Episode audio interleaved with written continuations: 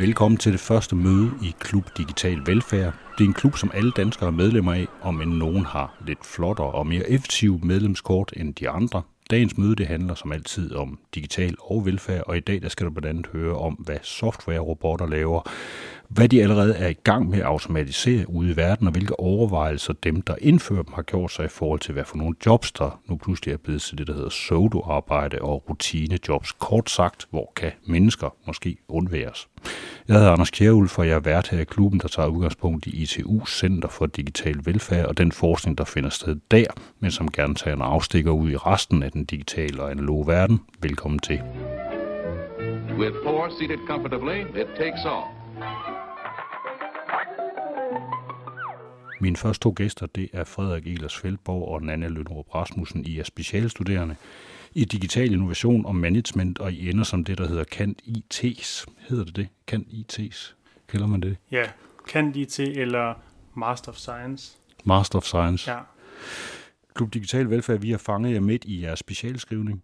Den, øh, det, som I har skrevet, det hedder, hedder Motivations for Implementing Robot Process Automation, R P A, in the Danish Public Sector, altså motivationer for at implementere R P A i den danske offentlige sektor. Allerførst, hvorfor lige det emne? Hvorfor har I taget det op? Jamen, det, det, vi, det udgangspunktet var jo, at, at vi gerne ville have noget, der var... Vi ville gerne prøve at se på noget, der var relevant, noget, der var aktuelt. Øhm, Og så synes vi begge to, at det her det var et, et, et ret spændende emne. Øhm, og, og, og, og, den, og så det her offentlige perspektiv. Altså, hvad var motivationen egentlig for at implementere det? Er det bare, at det, det er jo fremtiden osv., eller ligger der rent faktisk nogle overvejelser bag? Mm. Vi har haft rigtig mange overvejelser faktisk, også fordi at det, vi begge to er interesseret i soloarbejde. Og ja... Yeah. hele den her Morten Albæk-interesse også, og har diskuteret rigtig mange forskellige emner faktisk. Øhm, men så kom corona også, og begrænsede os, og så gik vi lidt ind i, hvad, med, hvad gør robotter egentlig, og hvad fik vi muligheder der, og kunne vi observere et eller andet her. Det der ja. Med soloarbejde, det er faktisk det, der har den der titel. Det er også, der er, der er en, jeg tror, han er englænder faktisk, oprindeligt, der David Graeber, som opfandt udtrykket for lang tid tilbage. Der hed det Bullshit Jobs, tror jeg, ja. han kaldte det i sin ja. tid. Men det interesserer jeg. Ja, ja, helt vildt meget. Hvad, hvad hedder han? Dennis Nørmark, tror jeg, ham fra Danmark, ja, der har skrevet bogen. Mm. Ja, rigtig meget. Specielt også fordi, at... Øh, ja, altså, hvad skal det blive til, og hvad er det egentlig? Og vi uddanner folk til at skulle ud og arbejde helt vildt meget. Men med hvad nogle gange? Giver det altid mening? Altså, det synes jeg er interessant. Og så tror jeg også det der med, altså, hvad er, hvad er pseudoarbejde? Hvem definerer egentlig hvad? hvad pseudoarbejde er. Fordi det er også noget af det, vi ligesom har, været, har snakket lidt om. Altså, øh, at, er det egentlig dem, som sidder med det pågældende arbejde, eller er det nogle andre, der synes, at om det her, det er måske tidskrævende, mm. repeterende, kedeligt i, i gåseøjne, så er det pseudoarbejde. Eller, eller vil dem, som rent faktisk arbejder med det, også sige, det er pseudoarbejde? Fordi de må jo angiveligt have en interesse for det, i og med det, det de arbejder med, uddannet med måske. Det er jo et super interessant område, kan man sige, det der med netop, hvem der definerer, hvem det kommer vi også tilbage til at snakke noget mere om, men man kan jo sige også, at der er lidt en kamp om at definere det her, de her ting, hvad det er, der er soloarbejde. Hvis, der, hvis vi går tilbage til ham der, David Graeber, så mente han jo faktisk, at der var en tendens til, at dem, der udførte soloarbejde, det er også for dem, der kom til, der, der så definerede det, der rent faktisk var rigtig arbejde som soloarbejde. I virkeligheden, altså, der kommer sådan en kamp om definitionerne. Men jeg tænker på, I har i virkeligheden, hvad er jeres indgang til det, I laver? Øh, kunne du starte med at fortælle mig om, hvad, hvad er din indgang til, til det her med A B A? Jamen, øh, hmm. altså man kan sige, både, både baggrundsmæssigt i form af vores tidligere uddannelse, har vi jo måske forskellige indgangsvinkler til det. Øh, der, der kommer jeg fra noget, noget international virksomhedskommunikationsuddannelse, og, øh, og, og har måske kigget sådan mere bredt på virksomheder, ikke så meget på en specifik, ligesom vi gør nu med, når man, hvordan fungerer det her osv., Um, og så er det bare interessant, fordi det er sådan, det er nu, og det er stadigvæk meget nyt, og det er noget, der udvikler sig i en utrolig hastighed, som man næsten ikke kan følge med. Nanne, du har en, også, du har en anden indgang til det. Ja, jeg har en bachelor i I T og sundhed fra K U faktisk, hvor det, det hele, eller rigtig meget handlede om at udvikle teknologier og telemediciner telemedicin til øh, patienter. Og der gik det også bare op for mig, at robotter overtager rigtig meget på hele øh, sundhedsfronten, som vi godt ved med kælesaler og robotstøvsuger hjemme til øh, ja, de ældre, ældreboliger og sådan noget. Og ja, det har bare hængt ved, tror jeg, også fordi det har tager fart. Altså, vi, jo, vi ved jo, at det vil være en del af det fremtiden, så vi kan lige så godt indse, at det kommer, men ja, hvad, har, hvad betyder det egentlig? Det er spændende. Ja. Og når vi nu har fat i det ord, så er jeg nødt til at spørge, komme med det helt fuldstændige åbningsspørgsmål. Det må være, hvad er R P A for noget? Ja, det, det er jo... Man kan sige, det er jo, det er jo robotter, men det er ikke, hvis man forestiller sig science fiction film med robotter, der går rundt. Altså det er, det er software-robotter, øh, øh, og så er der også nogen, der brugt øh, ordet som øh, desktop-robotter, men det er så nogen, der ligesom bliver styret, mens de sidder der, hvor software-robotterne, de kan godt køre øh, fireogtyve syv, altså de kan bare køre af sig selv hele tiden, men de er nogen, der er øh, hele tiden kontrolleret af mennesker, lavet af mennesker, og de er ikke øh, autonome, selvtænkende, så den der A I, øh, machine learning-del, den er man ligesom ikke nået til endnu, så det er, det er, øh, det er den Det er, den, det er den primitive robot, hvis man kan sige det sådan. Ja, der, der, eller der arbejder i samme interface som et menneske, så den er simpel og løser de her rigtig administrative øh, rutinearbejde, som ja, enhver for gaden egentlig ville kunne løse på en computer. Ja. Og så er det smarte jo ved dem, at de optimerer processer, og at det går stærkt. De arbejder ekstremt meget hurtigere end mennesker, og de arbejder, kan arbejde fireogtyve timer i døgnet, uden at, øh, at effekten af dem ændrer sig. Ligesom et menneske vil blive træt af at sidde klokken tre om natten og lave sagsbehandling, men det gør robotten ikke. Eller, eller bruge ti timer på noget sagsbehandling. Der kan de ligesom ja. snappy gøre det noget hurtigere, men det er kun gældende for altså, processer, som er ensartet. Så det, det er det her med, at de, de skal ligesom, det skal være noget, der er en ensartethed i, øh, for at de ligesom kan... Øh, opstille nogle, nogle algoritmer og regler. Fordi hvis det varierer for meget, så kan du ikke rigtig sætte et regelsæt om, hvordan det her det skal forløbe, hvis det kan variere. Man kunne godt være en lille smule fræk at sige, er det, ikke, er det ikke det, computer altid har gjort? Altså er det ikke, det, er det ikke derfor, vi har haft dem? Altså man har nogle programmer, som gør et eller andet, som vi normalt ellers selv skulle sidde og gøre. Altså det regneark er jo også bare dybest set noget, hvor man hælder nogle tal ind, og så er man fri for at sidde og regne det ud på et stykke papir. Ja, jo. Altså det vi også så... Øh, sådan i begyndelsen, øh, hvor vi ligesom skulle prøve at finde ud af noget, man siger, historie bag det, jamen så, så var det, så hvis man kigger helt tilbage, så var det faktisk helt tilbage i nærmest tresserne, at det faktisk, det, der var det så ikke R P A, vel, men det der blev egentlig, det der så i dag er blevet til R P A, software-robotterne, fordi der havde man måske nogle systemer, der kunne udregne nogle tal for en, eller et eller andet stil, på en meget simpel måde, men det er sådan lidt, det er sådan lidt første step for ja. det. Ja, og så man bare øh, ikke bleg for at implementere det nu. Altså, det tror jeg ikke, man har været på helt samme måde før. Der har ikke været de her effektiviseringskrav, ønsker på samme måde førhen, og det kommer bare stille og roligt nu. Altså, og man finder ud af, at, det kan, at de kan fungere rigtig, rigtig mange steder. Så det er effektivisering, der, hvad skal man sige, ønsket om at måske spare nogle penge, eller i hvert fald gøre det mere effektivt, det er det, der skubber på for at få det fremad. Ja. Det er der, det sker. Har I nogle eksempler på, hvor man kan sige, hvor, hvor bliver det brugt hen i dag? Det bliver brugt i sagsbehandling især. Så det er en vis øh, altså udbetaling af boligstøtte og ja, ja altså kopiering, kopiering af store dokumenter i sagsbehandlinger også, og ja, registrering og tjek om C P R-nummerne ens og ja. Og der er også nogle steder, hvor at de øh, det var i nogle kommuner, hvor de også har har talerobotter. Jamen så hvis du for eksempel som borger ringer ind, så er det faktisk en robot, du taler med. Og, øh, og, og så kan den ligesom forstå, når okay, den siger for eksempel til dig, at du skal, den skal have dit C P R-nummer. Når du så siger det, så kan den så høre det og mm. sætte det på par eller på skrift. Øh, så den kan sådan overføre lyd til øh, noget, der bliver skrevet. Så det er et andet eksempel, hvor de også har det. Ja. Men det er kommunerne, det er sagsbehandling, der er det store ting. Sagsbehandling. Rejsekortet ved D S B har det også. Altså det her med at låse, spærre, øh, spærre, ja. spærre rejsekortet, det er også, øh, fordi det, det skal på en eller anden måde kunne ske fireogtyve timer i døgnet. Og der kan de jo ikke rigtig have ansat til at sidde hele anden bare og skulle spærre, hvis der er et eller andet galt. Så der er også ligesom en robot, der så kan gå ind og sige, åh, oh, Det skal lige spærres, det her kort. Ja. Hvad, hvilke grunde er det nu, spørger helt naivt? Hvad, hvorfor spærrer man de kort? Er det, fordi folk ikke har betalt på dem, eller, eller hvordan? Eller? Det er ofte, fordi folk mister dem. Og der så man et problem i D S B, fordi at, øh, folk ofte mistede dem om natten, når de var på vej hjem fra byen. Eller, og der var det problem, at folk først mødte ind klokken otte, øh, for der var nogen, der ikke havde kunne finde sit rejsekort. Mm. Og så kunne man bare se, at der var et behov, og så implementerede man nogle robotter, og så var der en, der spurgte, hvorfor kører de egentlig ikke bare døgnet rundt? Og så behøver vi ikke have folk sidde på dem om dagen heller. Det, så det blev bare automatisk, ja, automatiseret mm. døgnet rundt. Ja. Der gik et rygte om det, nu det, det ved jeg ikke, om det om jeg kan bekræfte, eller har jeg ikke for meget det med det her at gøre, men der går et rygte om, at man også har nogle algoritmer kørende inde hos D S B, eller i hvert fald på rejsekortdelen, som hedder, at hvis folk de pludselig skifter rejsemønster for meget, så kan man også spærre kortet, fordi man viser mistænkelig adfærd, som det hedder så smukt.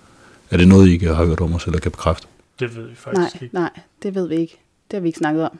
Nej. Men det skulle ikke undre mig. Det kunne jo sagtens ske, for man kan sige, ja. Der, selvom det var skift, ad, altså skift rejsemønster og sådan noget, så vil det jo være en eller anden ensartethed, der så kommer i det. Mm. Øh, så på den måde kunne man måske godt sætte nogle regler op, der så siger, åh, oh, øh, det skal vi lige være opmærksom på, den spærrer vi lige. Ja. Så det Og her kommer vi så lidt ind på, kan man sige, de steder, hvor vi som nogle vigtige opdelinger, vi er nødt til at lave, vi er nødt til at snakke om, hvad, altså R P A versus kunstig intelligens versus robotter. Altså, hvad er forskellene på de her tre? Hvis vi prøver at tage start med at sige, hvis vi snakker en almindelig robot, der forestiller vi os, som I var inde på før, øh, noget fysisk. Det er det her, ikke? Det er software, mm. som kører derinde. Så har vi det her kunstig intelligens, som alle også taler om, og som er meget moderne og taler om i øjeblikket. Hvad er forskellen på en R P A og en kunstig intelligens? Altså, jeg tror, at, at eller ikke, øh, altså, de R P A-robotter, der ligesom kører rundt omkring i dag, de har ikke den her kunstig intelligens, fordi at kunstig intelligens, det er, jo den, det er jo lidt den der menneskelige del, man kan sige, en robot kan have. Og der, der er de så bare ikke nået til endnu, øh, i hvert fald på de områder, hvor vi har kigget. Øh, men det er jo, altså, det vi også kunne høre, det er noget, det, det, hele den der kunstig intelligens, Øhm, og machine learning, altså evnen til ligesom at kunne lære hen ad vejen, det, det er noget, som de alle sammen, eller mange af dem regner med, at der også kommer på et tidspunkt for en år, inden for en årrække. Øh, og, og, og vi hørte også flere, hvor det var noget, de så frem til, for så kan du ligesom lige pludselig bruge robotterne til nogle andre ting, og du kan måske også afvige fra, at det altid skal være ud fra regelsæt, men at du rent faktisk kan lade dem lære hen ad vejen. Man træner A I og machine learning, eksempelvis. Ja. Nu jeg, jeg specialiserer mig i big data, Øhm, hvor rigtig meget af A I og machine learning handler jo om matematik og data. Store, store mængder data. Jo mere data du kan have, jo bedre er det. Og så træner man dem simpelthen, og især inden for kundebrugeradfærd, ligesom Google og Facebook og Netflix, de kan jo via algoritmer og data specialisere kundernes adfærd og sige, okay, vi kan se, at Frederik han interesserer sig rigtig meget for true crime. Okay, så går vi ind og bruger data til at finde ud af det. Øhm, det kan R P A ikke. De kan ikke tænke selv på samme måde, øhm, og arbejder ikke på samme måde ud fra, at man træner dem i data. Vi havde for eksempel også et rigtig spændende eksempel i øh, vores big data-fag, der handlede om, at øh, jeg tror, det var Amazon, der kunne gå ind og vide, at en kvinde var gravid i forhold til hendes købsmønstre, inden hun selv var det. Og ja, nu læser vi også innovation, og jeg tror bare, at det hele var sådan lidt, er vi en del af at skabe det her samfund, og er det godt? Altså, det er jo enormt interessant, men og hvor skal vi også forholde os kritisk? Altså, ja, fordi de æder alt, de overhovedet kan, og virksomhederne efterspørger data. Jeg synes, det er pænt irriterende nogle gange. Jeg synes, ja. altså, hvis man tager Netflix, så synes jeg faktisk, det, det er play, playsomt, at de bilder sig ind i viden med sig om mig. Ja. Fordi så får jeg netop bare mere af det, jeg forvejen har set, og måske vil jeg egentlig hellere se noget, se noget andet. Ja. Ja, det er det. Og det er, van, det er vældig vanskeligt at få lov til at vikle sig ud af det. Ja. Ja. Så det låser i. Ja, hvis ikke næsten umuligt. Ja. Jeg synes nemlig også, det er irriterende, men det er ikke alle, der synes, at det er irriterende, eller der er mange, der ikke helt forstår, at det måske er en algoritme på den måde, der går ind og kender din adfærd. Ja. Det der eksempel, du nævnte med den gravide kvinde, så vidt jeg husker, så var det, der, grund til, at det blev så berømt, det var, fordi der var en, en far, hvis, øh, hvis datter begyndte at få, hvad hedder det, annoncer ind for babytøj, tror jeg det var, og direkte tilbud også fra nogle forskellige firmaer om, at du skal købe blæer og alt sådan noget, så blev han skide fornærmet og gik ned og brokkede sig helt vildt ned på, hvad hedder det, lokale supermarked, dem der havde sendt de her annoncer, og sagde, hvad bilder jeg ind, hun er der ikke gravid, og det var hun så. Det var det i hvert fald det, der oprindeligt er den der historie, så vidt jeg husker. Jeg, prø- jeg prøvede også noget lidt, noget lidt interessant. Jeg lavede sådan en lille, lille forsøg med mig selv på et tidspunkt for nogle år siden, fordi jeg havde hørt, at den her, den her med, man nogle gange hører, at om Google de lytter ligesom til dig og så videre, øh, så havde jeg set nogen lave sådan en test på dem selv, så jeg prøvede ligesom at lukke alt øh, browsers og sådan noget ned på min, på min computer, så jeg egentlig bare var på skrivebordet. Og så, ja, så tror jeg, jeg begyndte at sidde og snakke om, om hunde og hundeudstyr og sådan noget. Og da jeg så kom ind på internettet, alle de reklamer, der var på hjemmesider med reklamer, det var udstyr til hunde. Altså hundekurve, øh, hundelegetøj og sådan noget. Det var, det var sådan lidt, lidt uhyggeligt. Det er vældig interessant, fordi jeg prøver, altså jeg har forsøgt at afvise den der teori, jeg ved ikke hvor mange gange, fordi ja. jeg bliver konstant består med mennesker, der siger, nu har Google lyttet til mig. Jeg plejer, ja. plejer at sige til dem, at det behøver de ikke, fordi de ved, at det kan være, at du virkelig altså, du har behov for en hund. Ja, og det, ja, ja. Det, det er måske det, som algoritmerne har regnet ud, ja. øh, uden at de behøver at lytte på dig, men ja, ja. de har bare regnet ud, at der er noget med dig og hunden. Ja. Og det er måske virkelig en ubevidst, derfor du så sidder og vælger det emne, det er fordi, du vil noget med hunden, og det derfor også, får du reklamerne. Ja, det kan også ske. Altså, det, de er nok øh, højere udviklet, end man lige regner med. Men hvis vi vender tilbage til R P A, hvis man øh, som almindelig borger her i Danmark, hvor, hvor møder man så øh, de her, øh, hvad hedder det, små softwarerobotter henne? Det møder man i selvbetjeningsløsninger, blandt andet, i, hvis du øh, skal i kontakt med kommunen. Øhm, og det kan også være, hvis du ringer ind og skal øh, have svar på ja, en talerobot, altså hvis du kommer i kontakt med en talerobot, det kan være mange forskellige sammenhæng, du ringer ind og skal vide noget om en sagsbehandling eller noget. Var det ikke det, der blandt andet var, når du kom i kontakt med en talerobot? Jo, ja. Altså det, det hørte vi jo både, man havde ved A T P, og der var også, jeg hørte på et tidspunkt, at man også havde det ved, ved Københavns Kommune, altså når borgere ringede, så var det altså en talerobot, øh, Men, ja. man kom til at snakke ja. med. Ofte ved man det jo ikke som borger. Du ved jo ikke som borger, at om det er et menneske, der sidder og laver din, udbetaler hele din øh, boligstøtte, eller om det er en robot, og det er i mange tilfælde robotter. Det er vildt irriterende. Man kan ikke råbe af dem. Nej. Man kan heller ikke diskutere ret meget med dem. Nej. Og det, I har jo gjort det. I har jo øh, lavet en undersøgelse. I har været ude og spørge en masse mennesker, har talt med. Kan I prøve at fortælle om, hvem har I talt med? Jamen, vi har, øh, vi har talt med, øh, med syv forskellige steder. Øh, skal jeg bare nævne dem? Øh, vi har snakket med en fra Næstved Kommune, en fra koncern I T, så kan man sige under Københavns Kommune, en fra Viborg Kommune, en fra, øh, eller to fra Ankestyrelsen, øh, en fra A T P, og, øh, og en fra D S B Automation. Og en fra, har jeg sagt Viborg Kommune? Ja. Carve Consulting. Og ja, Carve Consulting, ja. Det var dem. Ja. Ja. Hvad, hvad har I brugt det kriterie, der skulle sige, det er dem, vi skal snakke med? Offentligt. At det var noget, der var. Øh, i, starten, tro, tro, I starten havde vi lidt sådan, jamen, det var kommuner, vi skulle kigge på, men det kan også være lidt vanskeligt lige at, at, at skulle opskrave så mange. Så, så derfor var det så bare, vi valgte at sige, jamen, the Danish public sector. Fordi så var det ligesom også lidt, lidt bredere. Det startede også med, at vi faktisk gerne ville have lavet noget feltarbejde. Så det havde været nemmere, tror vi, hvis vi kunne komme ud i en kommune og snakke med dem og observere, okay, hvordan kører de her robotter. Og, men det kunne vi så ikke på grund af corona her. All pertinent information about this family, its records, its tastes and reference material, is stored in these memory banks, available instantly to every member of the family. Du lytter til Klub Digital Velfærd. Vi taler om software, robotter og det offentlige. Mine gæster, det er Frederik Elers Feldborg og Nana Lønerup Rasmussen, de specialstuderende ved I T U, Center for Digital Velfærd. Og det er fristende lige at hoppe hen over det her begreb digital velfærd som sådan. Hvis I, hvad, hvordan har I det med det? Det begreb, hvad siger, hvad betyder det for jer? Hmm. Jeg, jamen, altså, hvis man deler det op, så tænker jeg jo lidt, at velfærden, det er jo, det er jo sådan den her store samfundsmæssige ting, som vi alle mm. ved, vi ligesom, det er den her velfærdsstat, vi er i. Og, og så det her med det hele begynder bare at blive mere og mere digitalt.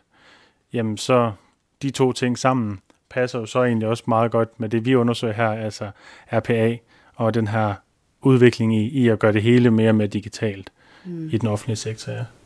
Jeg kan nogle gange godt blive i tvivl om, om, de løser, altså om det løser de problemer, der egentlig er øh, herude.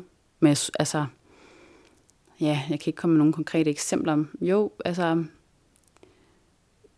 robotstøvsuger for eksempel. Det er digital velfærd. Det er vel også digital velfærd. Ja. Øhm, har du en? Nej, det har jeg ikke. Men de bliver jo ofte brugt af hjemmeplejen, ikke? Øhm, og det er jo rigtig smart, synes man. Og så tænker man, at sosu-assistenten kan bruge sin dyrebare tid på andre steder, men måske har den ældre borger faktisk brug for, at hun er der øh, og støvsuger og snakker, eller bare er der, ikke?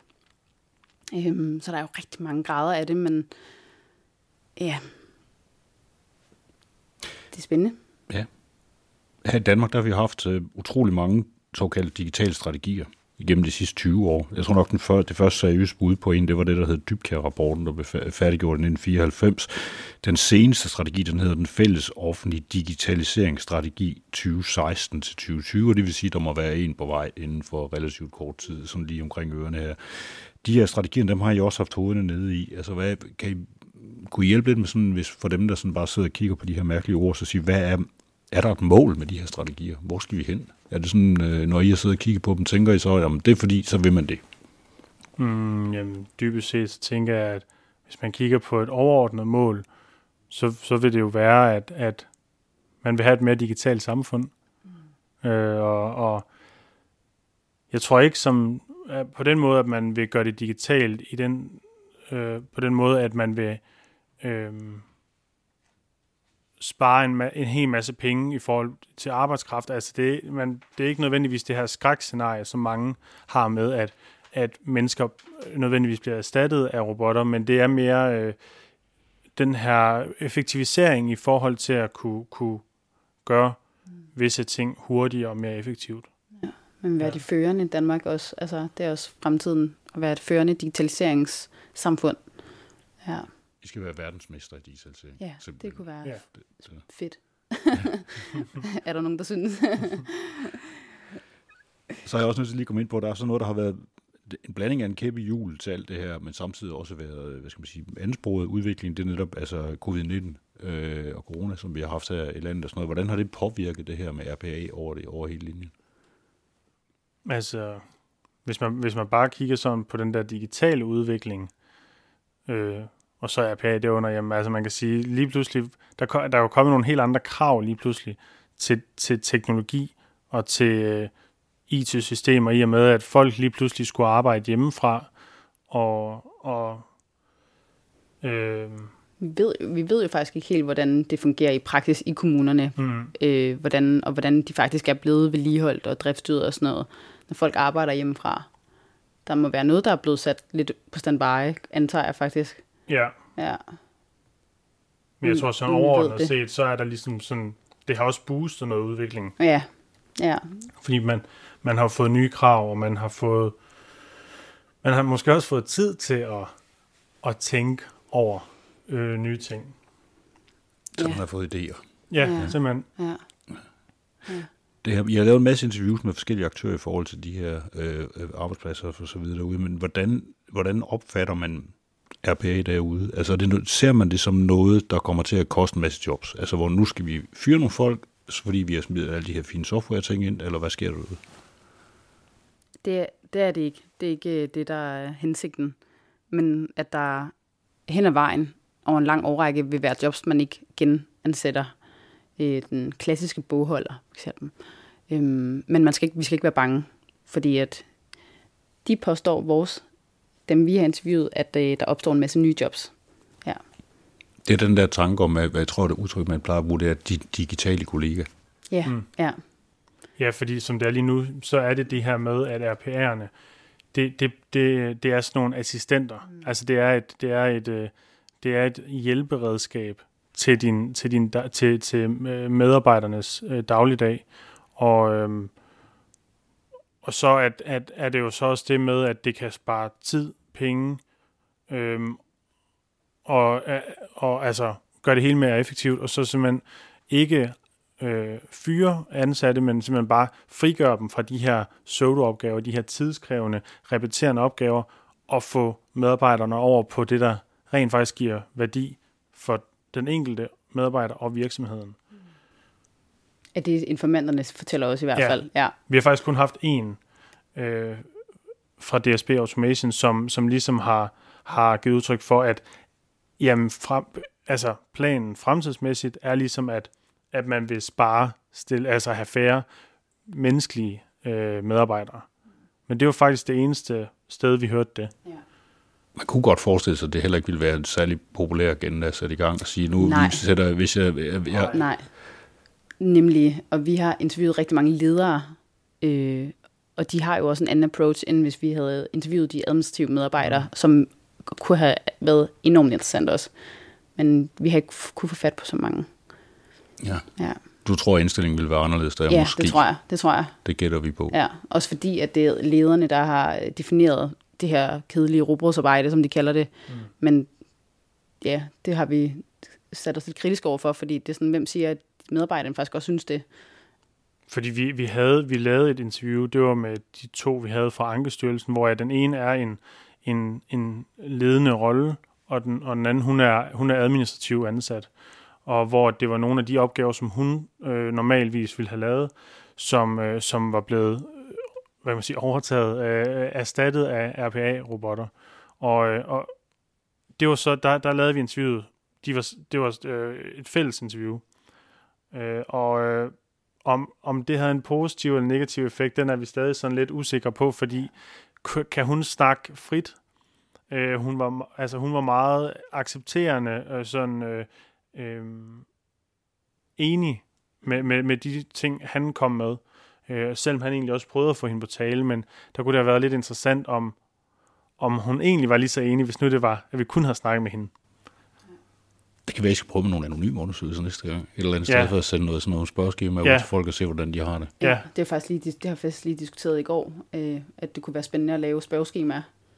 Ja. For at høre, hvad de mener omkring de ja. her ting, fordi det, det, vi så, det vi så er inde på nu, det er jo, at det her, det som er hele essensen af R P A, det er, at det skal afskaffe det, som man kalder for rutinearbejde, pseudo jobs, robotsarbejde, som vi kalder det. Mm. Jeg synes jo, at robotsarbejde, det lyder egentlig meget rart. Altså, det, det er sådan, altså, vi spiser alle som robot, men i hvert fald altså, det der, det er det kedelige arbejde, ikke? Og der, der er netop, som I siger, hvem er det så, der skal definere det her, hvad, hvad, altså hvad det er, der er kedeligt, og det siger, det er cheferne. Ja, fordi det er jo, der, altså det er jo, det er faktisk en, vi også synes, der var super interessant, altså det her med, når, altså hvem er det egentlig, der definerer det? Fordi hvis det bare, hvis det er, at det hver gang er ledelsen i virksomhederne, jamen, så kan det godt ske, at de synes, øh, papir eller et eller andet sagsbehandling er sindssygt kedeligt, fordi det er jo slet ikke noget, de nogensinde vil beskæftige sig med. Men igen, så kan det jo godt ske, at den person, som rent faktisk arbejder med det, er jo blevet ansat i den stilling, antageligt, fordi at den person... Pers- okay, det ved jeg ikke, om det var et ord, men... man kan antage, at den person ligesom er uddannet i det, og har en interesse for sagsbehandlingen. Øhm, ligesom man kan have for tal og regnskab osv., som måske også for mig vil virke super kedeligt, men det er jo ikke alle, der synes det. Så det er det der med, okay, hvem definerer, hvad robotsarbejde, pseudoarbejde er, øh, og er der så enighed om det? Det er lidt spændende. I må også have haft inden, fordi I har siddet og lavet her på det sidste, og kommer til at lave mere af, når I engang skal være færdig. Så må der vel også være robotsarbejde mm. i at skrive special? Ja. ja. Der er ikke andet. Det er så heldigvis, robotsarbejde er den, er den mere interessante slags. Men altså, i, i, i min verden, så, så øh, skal man selvfølgelig altid bestræbe sig på at få det job, der interesserer dig, så du er mest glad for at gå på arbejde. Men der vil jo altid være en eller anden et eller andet aspekt i, i jobs, som, hvor du lige tænker, ah, det, det er ikke lige det her, jeg har allermest lyst til at lave, men det er en del af det. Mm. Yeah. Yeah. En anden ting, som man er nødt til at snakke om, når man snakker om øh, R P A, det er, hvordan undgår man, at de laver fejl, de her ting. Det sker vel også indimellem. Altså, der er, der er nogle ting, man skal sætte det op, og jeg tænker på sådan noget med netop, hvis du nævner nogle af de eksempler, I har nævnet, nævnt i de offentlige forvaltninger med, at de sender afgørelser ud, og alt sådan noget forskelligt der.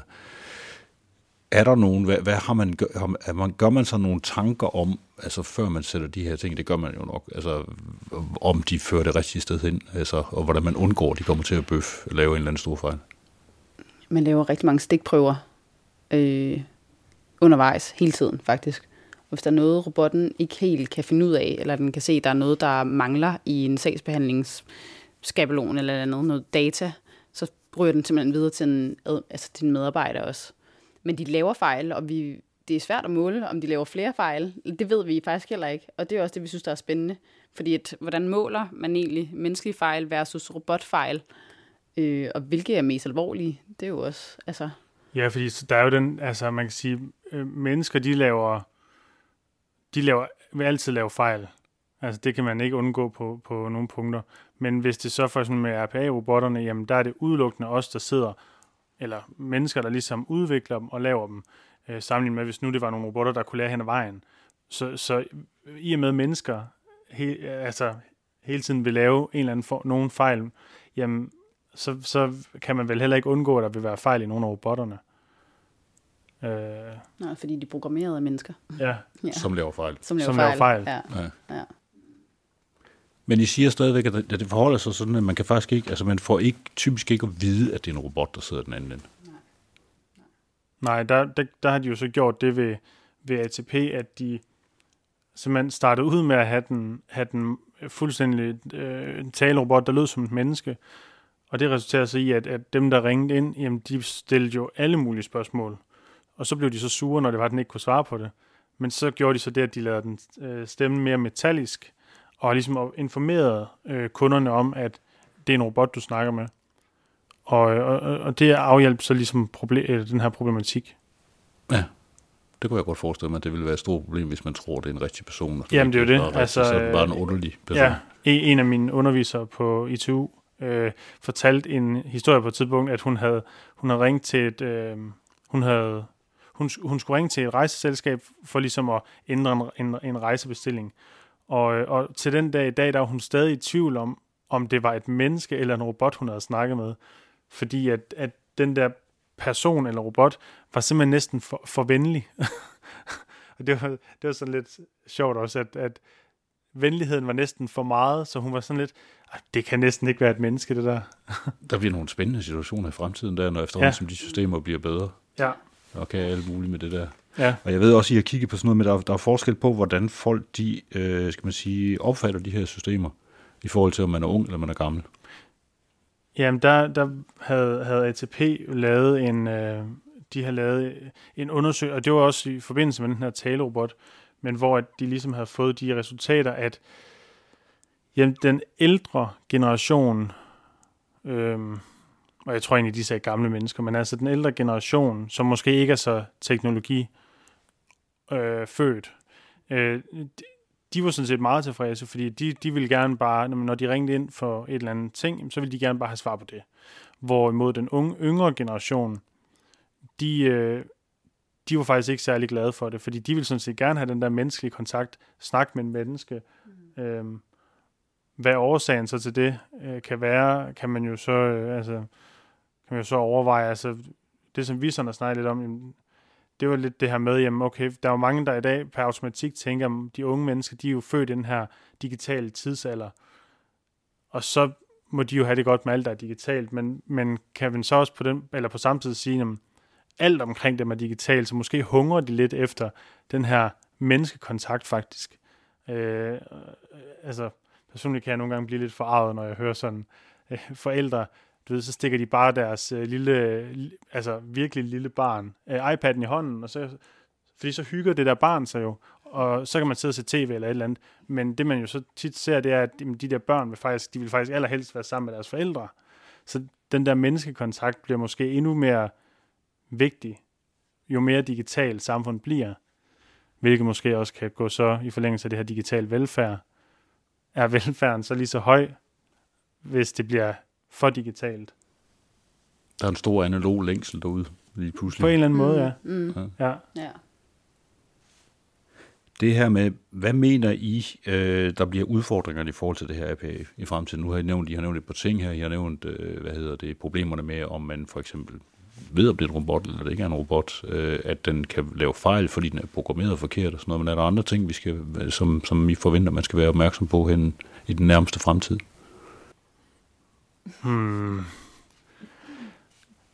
Altså jeg tror i hvert fald øh, nu, nu fandt jeg lige egentlig en interessant artikel her i, i, i går i forgårs, eller fra Forbes, men hvor der også var nogle, nogle de refererede til nogle undersøgelser fra Gartner og fra, øh, fra universitetet M I T, men det var omkring den her, det var, jeg tror titlen var ligesom sådan et eller andet stil med, robots will not, øh,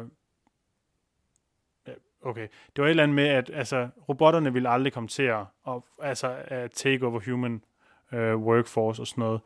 Øh, og det var, det baserede de meget ud på, ud fra, fra sådan den tidligere udvikling af, forske, af forskellige teknologiske implementeringer, der har været, altså, hvor at, at man også øh, for nogle år siden måske var nervøs for, om okay, det hele blev mere digitalt, men det man egentlig fandt ud af, det var, at det, der så blev digitalt, jamen, det åbnede så op for nogle nye øh, jobs, og så videre, så videre, så videre.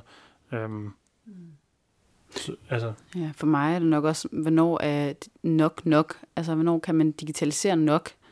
Og det ved vi jo ikke endnu, og vi, nogle af dem, vi også talte med, vores informanter, de var jo også, de kan jo ikke overtage den juridiske sagsbehandling. De kan jo ikke sådan noget med skøn og følelser, det har det ikke, men man har da lyst til at spørge, er det ikke bare et spørgsmål om tid-agtigt? Øhm, og det er bare så svært at forestille sig, men ja. Man har lavet det i U S A. Der ja. Har man jo systemer, der rent faktisk tager juridiske beslutninger omkring, og, om, man, om man kan få lov at komme ud på kaution, tror jeg det. Lige præcis, og der er vi jo bare, Danmark har vi også bare så mange sikkerhedspolitikker. Vi går enormt meget op i sikkerhed, så tingene går måske nogle gange lidt langsommere her. Men det er også mere sikkert. Men ja, det er kun et spørgsmål om tid, tænker jeg også. Ja. Næste trin, det hedder kunstig intelligens, ja. Siger de. Der, ja, lige præcis. Og det siger vores informanter også. Man kan godt høre, at de ikke helt ved, hvad, hvad det egentlig helt betyder for dem. For jeg var sådan, det er også et spørgsmål om tid, hvornår jeres jobs bliver erstattet. Det siger man selvfølgelig bare ikke. Så er der en robot, der varetager en, ledig, ja. En lederrolle. Måske, ja, man ved det jo ikke. Men jeg tror, ja. ja, ja. Men der er måske også lidt sådan en... en etisk problematik i, altså det der med, altså, hvor meget vil vi lade os erstatte? Altså, sådan, lad os nu sige, jamen, okay, om tyve år, jamen, så var alt, hvad der var arbejde, jamen, det var bare overtaget af robotter. Og hvis de så skal tænke selv og, og regne ting ud, så, så bør de også kunne forny viden noget hurtigere, end vi mennesker kan. Hvad, altså, hvor skal vi så bare gå rundt? Mm. Det er jo sådan lidt, mm. ja, det er lidt nogle mærkelige størrelser.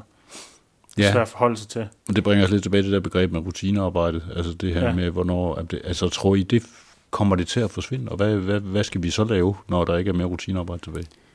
Jeg tror ikke, det kommer til at forsvinde, fordi at jeg kan også fornemme lidt, når, man, når vi også læser lidt, at der er nogen, der begynder at efterspørge rutinearbejde, fordi det kan også være et afbræk fra det... Altså det kan være rigtig hårdt at gå på arbejde i otte timer, og hele tiden skulle... altså bruge din hjerne og være kreativ og øh, tænke selv, og så nogle gange kan man faktisk måske have brug for lige at lave lige lidt administrativ øh, kedeligt i gåsetegn øh, arbejde. Så jeg tror også, det altså, kan også blive efterspurgt.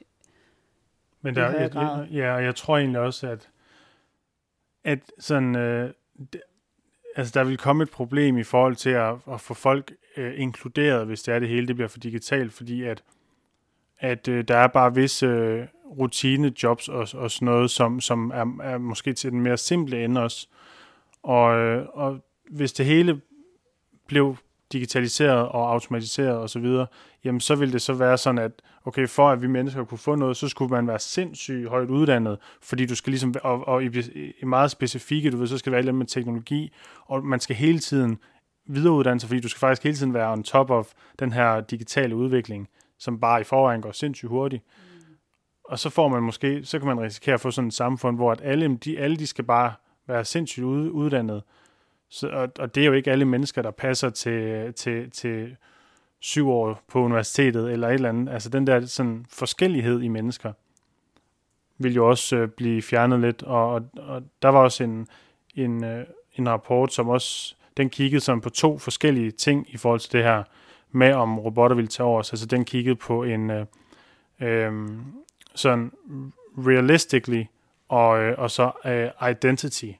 Og hvor at øh, realistically, jamen der var det det her med, okay, om robotterne går ind og tager vores job, eller overtager vores jobs osv. Og, og identitet, der var det det her med os som mennesker. Altså kan vi så blive ved med at differentiere, okay, hvad er robot, og hvad er menneske? Ja, og hvor står vi så ja. Hen, imellem ja. Alt det her halvøjser, ja. Ikke? Altså, man og kan bliver også... det lige pludselig sådan, at robotterne, jamen okay, dem kalder vi også for mennesker, fordi nu er de lige pludselig, vi kan ikke rigtig altså, skelne mellem tingene. Man kunne sagtens forestille sig, hvis man går lidt dystopisk til værks, en verden, hvor der virkelig bliver ekstremt meget mere pseudo-arbejde efterhånden, som robotterne overtager det, som vel dybest set er meningsfuldt. Ja.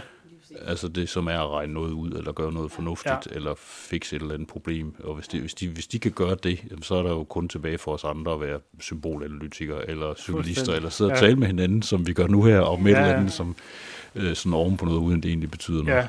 Ja, ja eller er der lige pludselig en robot, der sidder og interviewer en?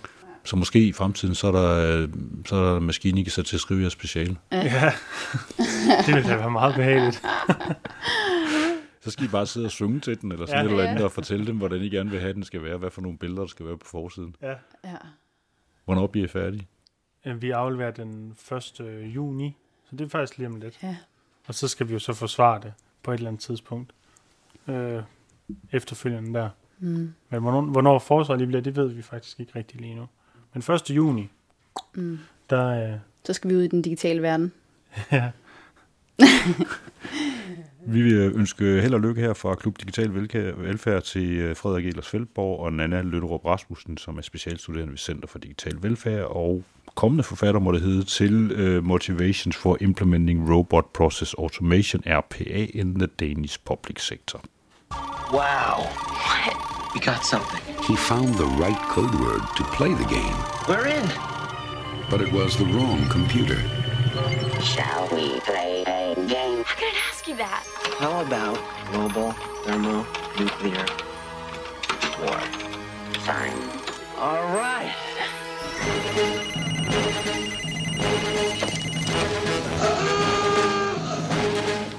Klub Digital Velfærd har fået besøg af Ole Tange, I T-politisk rådgiver ved forbundet af I T-professionel Prosa. Vi har tidligere i dag talt om R P A, Robot Process Automation, og brugen af det i kommuner, stat og lidt i andre virksomheder rundt omkring. Allerførst, Ole Tange, når vi taler med dig, så er det blandt andet, fordi du faktisk selv har lavet, hvad man kunne kalde en slags old school R P A-løsning for mange år siden. Måske endda før det hed R P A i virkeligheden. Prøv, kan du fortælle mig, hvad det var, du var med til at bygge dengang? Ja, vi lavede et beslutningsstykke værktøj til at, øh, at placere container på containerskib. Du kan forestille dig, når containeren kommer ind, eller når skibet kommer ind i en havn, så har du i en havn, så har du tre kraner, og i den næste havn, der har du fem kraner, og i den havn efter har du fire kraner. Og der skal du sørge for, at de her kraner, der skal hive containere af og hive containere på, at de kan arbejde hele tiden, og de bliver færdige samtidig. Det vil sige, der er en planlægningsopgave i at sørge for, at, at de her containere står på skibet. For det første må skibet jo ikke vælte, Øh, når, når de her container bliver hævet af og hævet på. Øh, de må heller ikke øh, blive stablet oven på hinanden, så man skal, man, skal, man skal grave ned efter en container. Men det vigtigste er i virkeligheden, at de her, øh, de her skib, øh, skibskraner, at de bliver færdige samtidig, fordi man vil ikke leje dem længere end er nødvendigt. Det koster rigtig mange penge, og hvis du, hvis du lejer en kran, der står stille, så betaler du stadigvæk penge for den, og det gider du ikke. Øh, og den anden fordel er, at jo hurtigere de her kraner kan blive færdige, og få den fulde udnyttelse af kranerne, jo hurtigere kan skibet sejle ud. Og det er super vigtigt. Det er nemlig der, pengene er. For pengene er, at, øh, at du så kan sejle langsommere. Nu har du pludselig længere tid til at komme til at nå næste stop, næste havn, hvor du, hvor du har et timeslot. Og hvis du kan sejle langsommere, så bruger du meget mindre C O to. Det er den ene ting, at du byggede kost. Var, det nogen, var der så nogen, der blev fyret, efter I havde lavet det? Det var der ikke, nej, fordi det her, det var, var, som, som sagt, så var det et beslutningsstøtteværktøj, så den øh, ideen var jo, at, at den ligesom kom med et forslag til, hvordan kunne det her, det her se ud, øh, det her oplæg øh, til, hvor containerne skulle stå. Og så var meningen så, at, at mennesket bagefter, dem som faktisk havde, havde styr på det, havde erfaring med det, så rettede det her til. Og, og i de første versionerne, så var det også så elendigt, at, at det, kunne ikke, det kunne ikke bruges direkte. Men det blev jo bedre og bedre. Altså vores, vores system kom jo faktisk til at virke rimelig fornuftigt. Øhm, og til sidst så virkede det så godt, at, øh, at, at vi, kunne måle, vi kunne måle på, om, om, hvor godt systemet fungerer after the fact. Altså efter skibet er sejlet, så kan vi godt måle på, okay, hvis du havde gjort det på en anden måde, ville du så have haft en, en bedre situation. Og det er jo fordi, man, man kan ikke altid forudse, hvor mange container, der, der dukker op i havnen. Hvordan reagerede de på det, når, da, da I ligesom, nu kommer alle de her smarte mennesker med nogle, øh, nogle laptops og sådan nogle ting, og siger, nu har vi lavet et nyt system til jer, det, så det faktisk kan være bedre end jer? Det, det, den, den del med, at det kan være bedre end jer, det sagde vi aldrig til dem. Altså det var noget, vi havde in-house, vi havde nogle in-house-rapporter, men det var aldrig noget, der blev, blev fortalt til dem. Øhm, det blev heller ikke fortalt til kunden. Det, det var noget, vi, vi selv godt kunne, kunne se. Øh, men øh, øh, da vi kommer ned og snakker med dem, så er de meget modtagelige over for at sige, at det her, de, de kan godt se, det kan være med til at gøre deres arbejde mere effektivt, og de dermed kan, kan levere en bedre ydelse og levere de her planlægninger øh, langt tidligere, fordi de igen er der et tidsmæssigt aspekt. Du har et vist antal timer til at kunne nå det her i, og med det her, så kan man sætte øh, allerede så computeren til at lave et løsningsforslag flere timer før. Det kunne den gøre helt automatisk. Der er ikke skulle et menneske involveret i at sende den. Så når, når de her planer mødte på arbejde, så var der allerede et forslag klar at sige, kunne det her være en løsning? Øhm, de var faktisk ret positive overfor det. Og, og specielt så husker jeg den her ene, som var så positiv, han sagde, åh, jeg er simpelthen så glad for, for jeres, jeres løsning her. Øhm, der er bare lige den lille ting, kunne I, ikke, kunne I ikke godt lave det så meget bedre, at jeg ikke behøvede at rette i det? Ik? Så jeg bare skulle trykke start, og, og så klarede den ligesom det hele. Og så sagde jeg jo så også til ham, ja, så kunne vi jo også automatisere, at den selv trykkede start. Og så kunne han jo godt se, ej, ej det, det, det, det var ikke lige den vej, vi skulle gå. Det, så var det fint nok, at han lige også skulle, skulle ind over. Og det, det mener jeg jo seriøst, at det stadigvæk er fint nok, at, at vi gerne vil have mennesket ind over. At, at, og, og lige sige, hey, lav lige et sanity check på det her. Fordi indimellem kommer den her computertab til at lave noget, der er fuldstændig crazy. Øhm, og, og det er jo noget af det, som mennesket skal rette op på. I tirsdag så, øh, stod, så jeg, genså jeg øh, Wargames, som jo også er en historie om, hvor man udskifter, øh, tager, tager mennesket helt ud af, af loopet, øh, og sørger for, at maskinerne kan affyre de her atommissiler selv. Og der tænkte jeg, oh, det er jo i virkeligheden det, det, det samme problematik, hvor jeg siger, jeg vil meget gerne have, at der sidder nogle mennesker, som tager den her beslutning, sådan at det ikke bare bliver fyret af af sig selv. Øh, og, og man kan sige, så tredje verdenskrig er måske det, det, det allervoldsomste eksempel. Og, og, men allerede ved, ved, ved containerstablingen mener jeg jo også, at det er relevant, at vi, vi skal have, vi skal sørge for, at mennesker er dem, der kvalitetsgodkender det her. Den ligger på bibliotekets... Øh, Øh, film, film hedder den. Filmstriben. Ja. Det går, der kan man gå ind og se Wargames. Det er et meget god, øh, godt lille tips, hvis man har lyst til at, til at gøre det i den her sammenhæng. Og overraskende nok, altså den har, den har ældet utrolig godt. Altså frisørerne har ikke ældet sig særlig godt, men, men selve historien er faktisk, hvor man siger, åh, oh, der er rigtig mange ting, der stadigvæk er relevante. At de snakker om, at man kan lave bagdøre i de her systemer her, og hvor man siger, øh, ja, det her er fuldstændig relevant og absolut en, en ting, som også er en seriøsitet, vi, vi er nødt til at, at have med i dag. Så der er mange af, af problematikkerne, der i virkeligheden ikke har ændret sig voldsomt siden dengang. I think we ought to take the man out of the loop.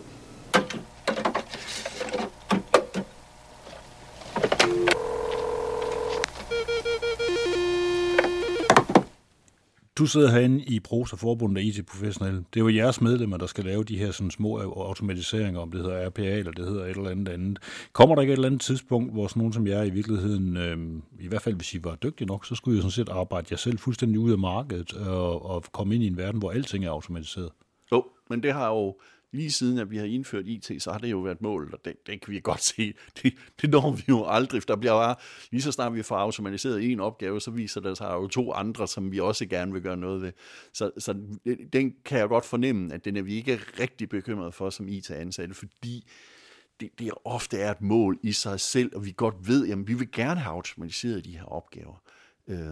Så, så det, er ikke, det, det er ikke en bekymring, vi har, men vi har den bekymring for, at vi kommer til at automatisere andres opgaver væk, og at, at øh, øh, altså jeg plejer at kalde det det selvkørende taxa-problem, at den dag, vi får en selvkørende taxa, det kommer til at ske, det kan godt være, det tager nogle år, men det kommer til at ske, så er der nogle taxachauffører, som bliver arbejdsløse.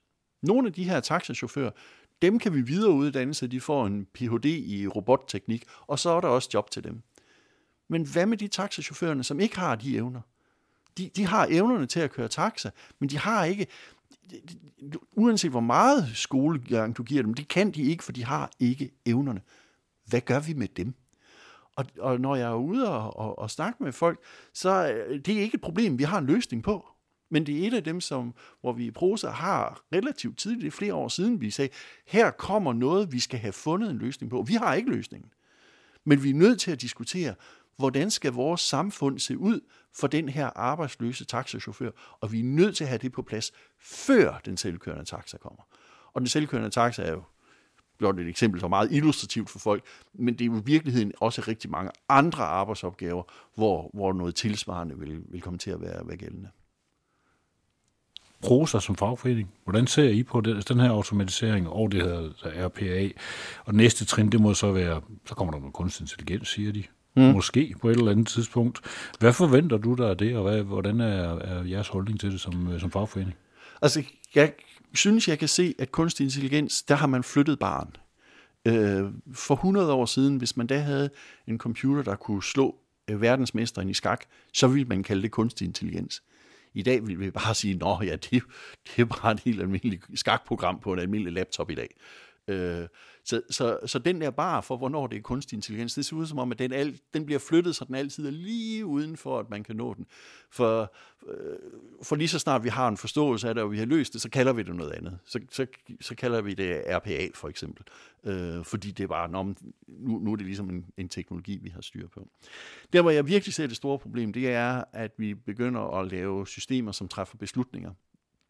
Øh, og man kan sige, at øh, det beslutningsstøtte værktøj, som jeg var med til at udvikle, var i virkeligheden var i den retning, at hvis man, øh, hvis computeren, hvis det her beslutningsstøttesystem foreslår løsning A, så bliver du ikke fyret for at vælge løsning A. Men hvis du siger, det er ikke det rigtige beslutning, jeg vil vælge løsning B, så skal du komme med en forklaring på, hvorfor du ikke vælger løsning A.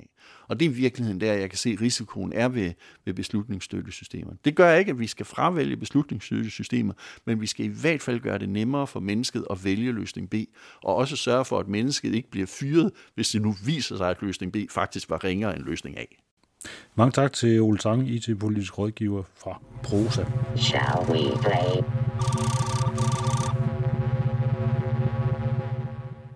Her til sidst i klubben, der skal vi lige en tur udenfor. I onsdag så startede der nemlig en helt unik retssag. Foreningen ulovlig logning punktum d k, de har lagt sag an imod den danske stat, der logger de telefoner, der er helt centrale dele af vores digitale velfærdssamfund. Hvem ringer du til? Hvem får du sms'er fra? Og hvor er du henne imens? Det gemmer teleselskaberne i en stor fil i et helt år, og med en dommerkendelse så kan politiet slå op i din telehistorik og bruge den imod dig. Men det er ulovligt, siger Europadomstolen, der indtil flere gange har krævet, at Danmark holder op med den her praksis og respekterer den europæiske menneskerettighedskonvention og dens krav om privatliv for borgerne. I onsdags der tørnede foreningen mod ulovlig logning så sammen med kammeradvokaten i Østre Landsret i København. Jeg mødte to glade aktivister i silende regnvejr. Ja, hvad hedder det? Hvorfor er vi kommet her i dag? Jamen, jeg er kommet her i dag, fordi det jo er en festdag, når man skal i retten. I hvert fald, når det er os, der har sagsøgt, og vi har en god chance for at vinde sagen. Så vi skal ind og støtte vores advokater, som har gjort et kæmpe arbejde. Vi skal på den måde sige tak til alle dem, der har sendt penge til os, alle dem, der har støttet os på nettet, på medier, sociale medier osv. Så, så jeg skal selvfølgelig være her de her to dage, hvor vi er i retten. Og så kommer vi simpelthen efter politikerne med nogle af de andre sager, og vi er selvfølgelig nok også nogle af dem, der holder rigtig meget øje med, om de her solnedgangsklausuler og hvad de ellers finder på at bilde os ind. Og når jeg siger bilde os ind, så er det, fordi de jo viser, at de vil gerne udbrede deres lovgivning, de vil gerne indskrænke vores frihedsrettigheder. Og det er jo så der, hvor det rammer den almindelige borger i Danmark, får jo taget deres data alle mulige steder, både frivilligt og ufrivilligt. Og der vil politiet og myndigheder og kommunal stat gerne dykke ned i alle de steder og stjæle almindelige danske borgeres data. Og det er jo simpelthen både for galt og urimeligt, og man bliver beskyldt for ting, man ikke har gjort, man bliver tyvlet. Har man været lidt for længe hos sin kæreste, jamen så bliver man måske betragtet som samboende, så bliver der indskrænket. Og man går altså med meget, meget små sko. Vi har kommuner, der kigger på Facebook, kigger på opslag. Så hvis man har en god dag og bager boller med sine børnebørn, jamen så kan man jo lige pludselig komme på revurdering på arbejdspladser, hvad man nu kan. Men det kan altså være, at man bare lige havde en god formiddag. Vi har ikke tillid til alle vores internetudbydere, der skal opsamle data, bevare data, behandle data. Det er meget, meget dyrt at opsamle følsomme data og behandle dem korrekt. Så hele vejen igennem, så har jeg ikke som sikkerhedsmand og I T-uddannet kandidat i datalogi, ikke tillid til hele det system. Og derfor bør vi dataminimere, og derfor bør vi lave fokuseret efterforskning. Så politiet bør gå meget mere målrettet efter de kriminelle. Du ser, du ser også totalt skarp ud. Ah, men jeg glæder mig så meget. Det her, det, jeg har også lige tweetet, at jeg har ikke glædet mig så meget til noget i mange år. Jeg kan ikke huske, om det var sådan her, det var at have fødselsdag som barn, men jeg gætter på det. Altså, det er jo det første runde i dag, ikke? Det er os, der, der starter, vi ligger ud, vi tager den hårdt, og så i morgen, så får de lov til at svare på det. Uh, så er der lidt diskussion til sidst, men der er kammeradvokaten på forhånd sagt, at det behøver de ikke. Hvilket er enten en erkendelse af, at de ikke har en chance, eller også er det en, en temmelig selvsikker øh, strategi. Ja. Og det, I er på vej ind til, altså vi står, som sagt, vi står her foran Østre Landsret, øh, det er, at det er en sag, som øh, er imod Justitsministeriet. Kan du prøve, prøve at beskrive, hvad går den her sag ud på, til dem, der ikke har hørt om det før? Det er vores sag om ulovlig logning, som betyder, at Justitsministeriet, politiet og teleselskaberne, de logger, hvor du er på alle tidspunkter i døgnet, hvis du har en mobiltelefon i lommen. De logger, hvor du er, når du taler med nogen. De logger, hvem du har talt med, om du har ringet, om du er blevet ringet op, om du har sendt sms'er, om du har modtaget sms'er. Og så ved vi øh, fra de fire teleskandaler, at de engang imellem, så tager de også lige indholdet af sms'erne og sender til politiet. Det har vi så sagsøgt Justitsministeriet for, fordi det flere gange blev underkendt ved E U-domstolen, fordi det strider imod E U's menneskerettigheder, som vi har fået med Lissabon-traktaten. Og det er derfor, den her sag er spændende, fordi ved at anvende E U's menneskerettigheder for første gang i dansk ret, så har vi mulighed for nu at etablere nogle menneskerettigheder, som er over Folketinget. Så det, er, altså det, det vi taler om her, det er en kamp for rettigheder, som folk måske ikke er så opmærksom på i øjeblikket? Ja, øh, og, og det er jo også det, som har været noget af det vanskelige ved den her sag, det er, at folk ikke er særlig opmærksomme på, at deres rettigheder dels eksisterer, og dels bliver krænket. Mange mennesker tror, at alting står i grundloven, og det gør det bare ikke. Øh, vi, øh, vi, vi etablerer nu noget, som er over Folketinget, hvilket er unikt i dansk ret. Det var altså Rasmus Malberg, jurist med speciale i mennesker og forfatningsret, og Henrik Kramselund, datolog, etisk hacker og aktivist, der var med i retten i onsdags. Der falder dom i sagen den niogtyvende juni. Hvis du vil læse mere, så kan du gå ind på ulovliglogning punktum d k. Og med det, så lukker Klub Digital Velfærd for i dag. Vi vender tilbage om en uges tid. Jeg hedder Anders Kjærhul, for jeg minder om, at velfærd også er noget, der findes indeni, ikke kun på skærme. Så kig op, kig på de andre og pas på hinanden.